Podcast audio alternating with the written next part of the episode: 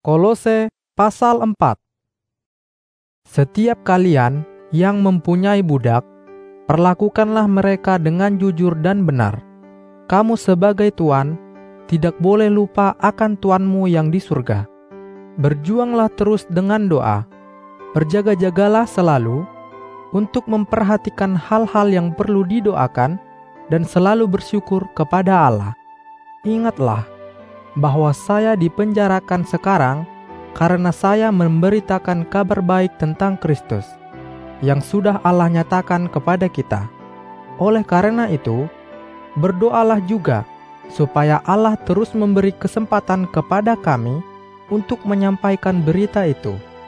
Khususnya berdoa supaya saya bisa menyampaikannya dengan jelas.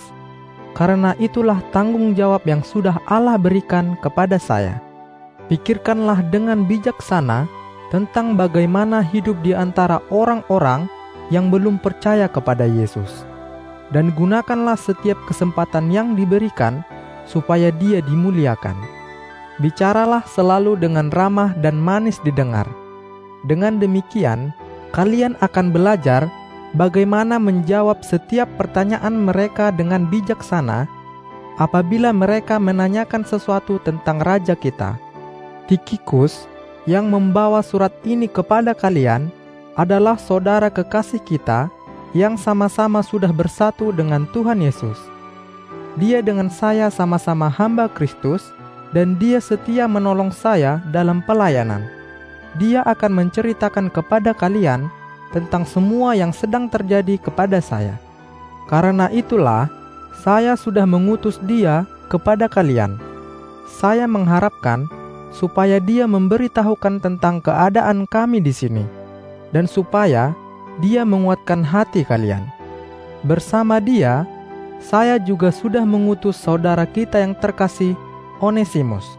Onesimus berasal dari jemaat kalian, dan dia sangat setia kepada Yesus. Dua saudara kita itu akan menceritakan tentang semua yang sedang terjadi di sini. Aristarkus yang sama-sama dipenjarakan dengan saya di penjara ini kirim salam kepada kalian. Dan Markus, saudara sepupu Bernabas, juga kirim salam. Saya sudah mengirim berita kepada kalian tentang Markus. Kalau dia datang, harap kalian menerima dia dengan baik. Yustus, yang dulu dipanggil Yesus, juga kirim salam kepada kalian. Sama seperti saya, ketiga saudara seiman itu juga orang Yahudi. Hanya mereka bertigalah yang sekarang bertugas bersama saya, sehingga semakin banyak orang menjadi warga kerajaan Allah. Betapa terhiburnya saya karena mereka. Epafras, yang dari jemaat kalian, juga kirim salam kepada kalian. Dia juga bertugas sebagai hamba Kristus Yesus. Dia selalu bergumul dalam doa untuk kalian, supaya kalian bertahan dan menjadi dewasa dalam hal mengikut Yesus, dan supaya kalian menjadi yakin sekali tentang semua yang Allah kehendaki untuk kalian. Saya bersaksi kepada kalian bahwa Dia sungguh-sungguh bergumul untuk kalian, termasuk untuk saudara-saudari seiman yang ada di Laodikia dan di Hierapolis. Lukas, yaitu dokter yang kita kasihi, dan Demas, juga kirim salam kepada kalian. Sampaikan salam kami kepada saudara-saudari seiman kita di Laodikia. Kami juga kirim salam kepada Nimfa dan jemaat yang biasa berkumpul di rumahnya. Sesudah surat ini dibacakan kepada jemaat kalian, tolong kirim lagi ke Laodikia, supaya mereka juga membacanya.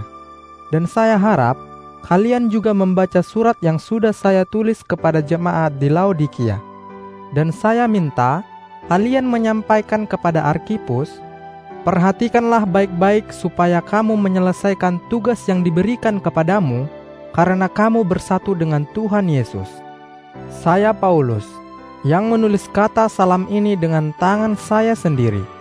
Salam dari saya. Jangan lupa mendoakan saya yang terikat dengan rantai besi di dalam penjara ini. Doa saya Allah akan selalu baik hati kepada kalian masing-masing.